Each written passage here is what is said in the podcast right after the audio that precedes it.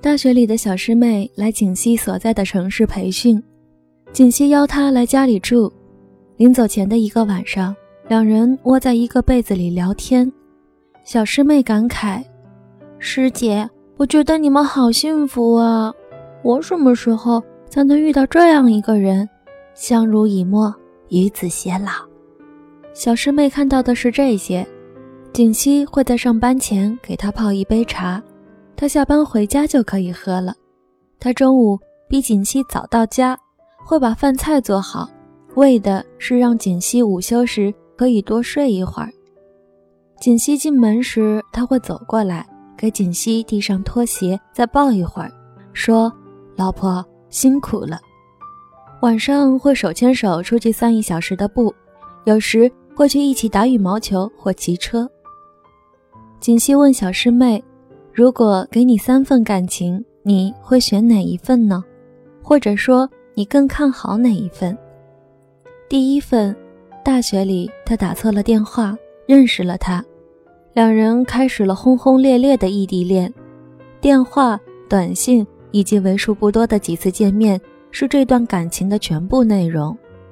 毕业了，他先找工作，安置好，告诉他：“你来，我会一辈子对你好。”他奔他而去。第二份，两个人裸婚，没有车子，没有房子。结婚戒指是用信用卡刷的，连个结婚照都拍不起。女人很长一段时间没有工作，男人那时每个月只有一千两百块的工资，两个人每天吃咸菜白粥，还捉襟见肘，经常为一些鸡毛蒜皮的小事吵得不可开交。第三份，男人沉默寡言，女人活泼好动。性格迥异的，根本不像是一个世界的人。他搞不懂他怎么整天嘻嘻哈哈，跟个孩子似的，感觉像是没有长大。他也搞不懂他，一天都不说几句话，都不知道心里面想的是什么呀。他们是彼此的天书。小师妹皱了一下眉，说：“感觉好像哪一份感情都不会有好结局的样子。第一份。”大学里的恋情能牵手走到最后的本来就不多，更何况还是误打误撞的异地恋，怎么都觉得不靠谱。第二份，我只能说贫贱夫妻百事哀，再好的感情也敌不过无休无止的争吵。第三份更别提了，两个人彼此性格相差太大，连懂都不懂，还谈什么感情呢？锦溪抚掌大笑。这就是我们感情的全过程啊！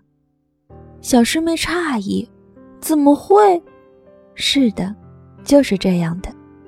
或许有缘分，有心动，有一见钟情，但是我想，任何一份爱情都不是仅仅凭借这些就可以举案齐眉、天长地久。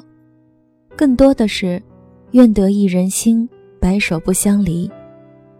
你知道这个人是爱你的，你认定了他，接下来要做的不过是相依相守。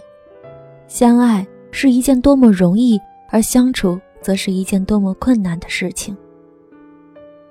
锦溪永远记得那些流泪的时候，那些孤单的夜晚，那些争吵后的伤心绝望。是从哪一天开始，没有争吵，没有伤害，只剩下爱和温情了呢？差不多用了三年的时间。是什么让岁月静好，现世安然了呢？是爱。圣经里说，爱是凡事忍耐，爱是凡事包容，爱是永不止息。没有什么一劳永逸的爱情，更没有任何一份爱情是从一开始就情比金坚、永垂不朽的。凡尘中。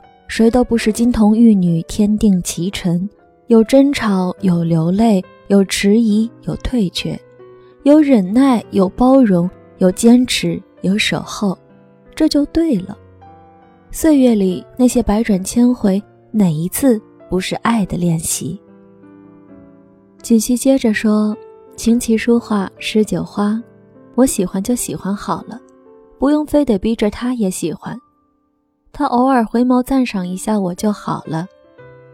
他爱钓鱼，爱出游，那就去好了。我不会一去一步，但偶尔作陪一下也挺好。他少言，那我说他听好了。他那些幼稚的想法不入我眼，但让他试试又何妨？我任性胡闹，他再也不会大发雷霆。他只是宠我、疼我，微笑着走过来，拥我入怀，我就会安静了。我们都不会想着把彼此变成完美伴侣，那就让彼此都保持自己原本的样子。如果不曾携手走过一段又一段的路程，又怎么有可能携手走过一生？我们一起在时光中磨合成长，你抹去我的嚣张戾气，我抹掉你的声色胆怯。你越来越温暖担当，我越来越沉静柔软。在不经意间，我们彼此都成为了更好的人。我想，这就是最好的爱，所给的给养。